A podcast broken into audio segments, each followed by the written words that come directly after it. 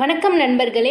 நாம் நம்முடைய வாழ்வில் பல பரிணாமங்களில் மகாபாரத கதைகளை கேட்டதுண்டு படித்ததுண்டு பார்த்தது கூட உண்டு. அதுபோலவே இந்த காணொளி மூலமாக ஒரு புதிய கண்ணோட்டத்தில் ஒரு புதிய பரிணாமத்தில் மகாபாரத கதையை கேட்கவிருக்கிறீர்கள். வாங்க நாம நம்மளோட கதைக்குள்ள போயிடலாம். இன்னைக்கு நீங்க கேட்க போறது யார் பாண்டவர்கள் யார் கௌரவர்கள்? நம்மை போன்ற ஒரு சாமானியன் மகாபாரதம் முழுதும் படித்துவிட்டு மகாபாரத போர் நடந்த குருச்சேத்திரத்திற்கு சென்றுள்ளார். அந்த குருச்சேத்திர மண்ணை ஆற தழுவிய வண்ணம் மெய்மறந்து நின்றிருக்கிறான். இந்த காட்சியெல்லாம் தூரத்திலிருந்து ஒரு குரு கண்டிருக்கிறார். அந்த குரு இந்த சிறுவனிடம் வந்து என்ன செய்கிறாய்? என்று கேட்டார். அச்சிறுவனும் ஆர்வமும் பணிவும் கலந்த ஒரு குரலில் இங்குதானே மகாபாரத போர் நடந்தது என்று கேட்டிருக்கிறார். உடனே அந்த குரு சிறு புன்னகையுடன் மகாபாரதம் முழுதும் படித்து விட்டாயா? என்று கேட்டார். அதற்கு அச்சிறுவன் படித்து விட்டேன் ஐயா என்று பதிலளித்தார். மீண்டும் குரு கேட்டார். யாருக்கும் யாருக்கும் நடந்தது மகாபாரத போர் என்று கேட்டார். அச்சிறுவனும் பாண்டவர்களுக்கும் கௌரவர்களுக்கும் என்று பதிலளித்தான். குரு மீண்டும் கேட்டார் யார் பாண்டவர்கள் யார் கௌரவர்கள்? என்று. அந்த சிறுவனும் என்ன கூறுவது? என்று அறியாது நின்று கொண்டிருந்தார். மீண்டும் குருவே பேசத் தொடங்கினார். பாண்டவர்களுக்கும் கௌரவர்களுக்கும் இடையே உள்ள வித்தியாசத்தை உணரவில்லை என்றால் உன்னால் மகாபாரதத்தை முழுதும் புரிந்து கொள்ளவே முடியாது என்று கூறினார்.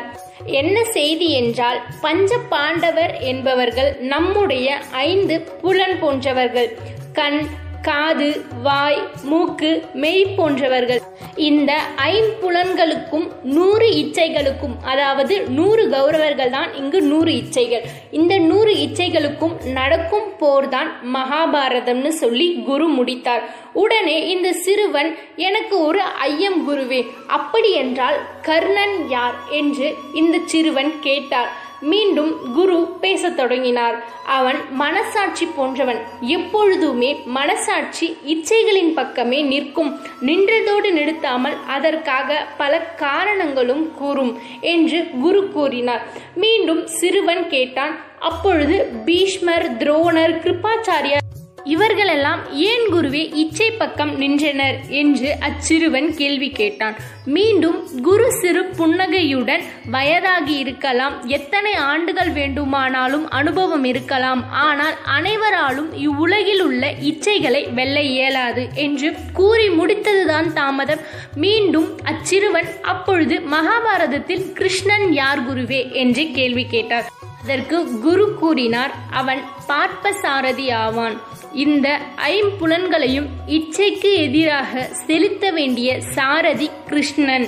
நாம் கிருஷ்ணனை நமது சாரதியாக ஏற்றால் வாழ்வில் இச்சைகளை வென்றுவிடலாம் எளிதாக என்று குரு பதிலளித்தார். நாம் இந்த கதையின் மூலமாக ஒரு புதிய பரிணாமத்தில் ஒரு புதிய கண்ணோட்டத்தில் மகாபாரதத்தை நம் வாழ்வுடன் இணைத்து கொள்ளலாம்.